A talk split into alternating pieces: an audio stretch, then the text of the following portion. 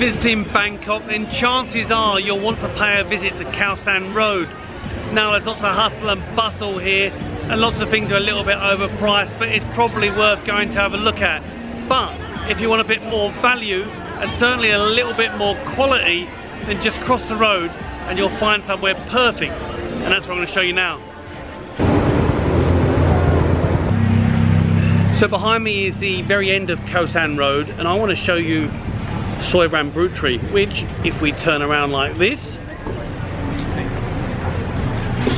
you'll find it and it's almost a secret oasis which offers a far different ambience and to me better environment than Khao San Road and I found an absolute gem of a restaurant that I want to show you as well.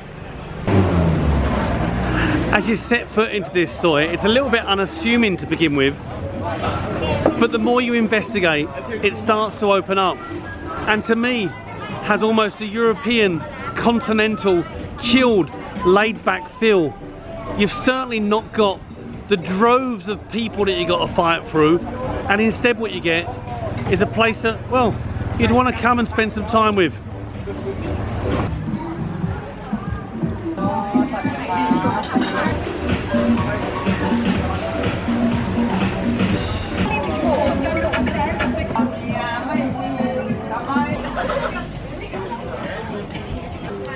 I actually stumbled into this soi the first time I found it. You see, lots of people use it as a cut through to get to Khao San Road. In fact, it's a short U walk as well off the main street. But once I found this place, I kind of fell in love with it. And there was a place I particularly liked called Alley Cat Restaurant.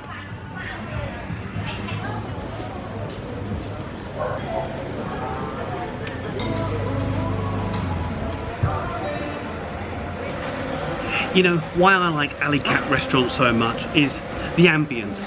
Decent chairs, it's clean, it's relaxed, the staff are helpful, the menu, well it caters for us Farangs very nicely, and well I guess we'll save it for Ashley to sum up why this place does so well. So Ashley, thanks very much for letting me film in your restaurant this evening. First thing I want to ask you is Soi Rambuttri it's a little bit under the radar, isn't it, from its popular noisy neighbour, Khao San Road? Oh, definitely, definitely, but it's such a, a hidden gem. It's so cool, so chill, so relaxed, and so lovely.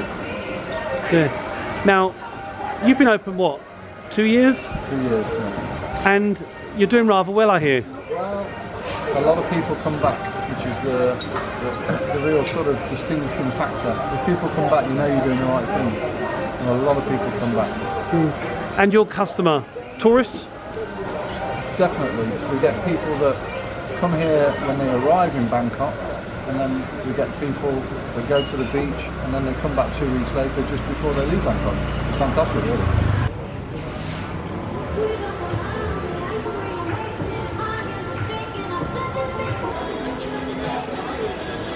Hi Jason, I understand you're a fan of Wolverhampton Wanderers, the football club in the UK, and a fan of this place. What's the connection?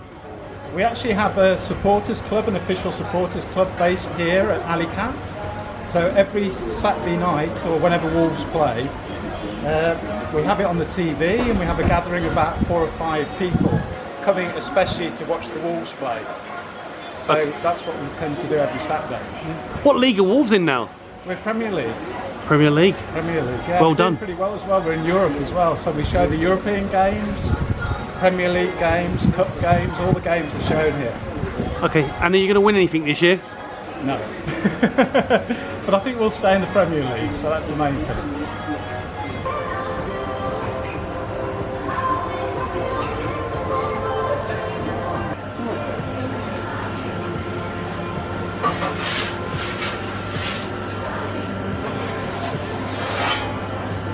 Hi Tony, I understand you're on holiday in, in Thailand and uh, you've been a frequent customer to this place. Why is that?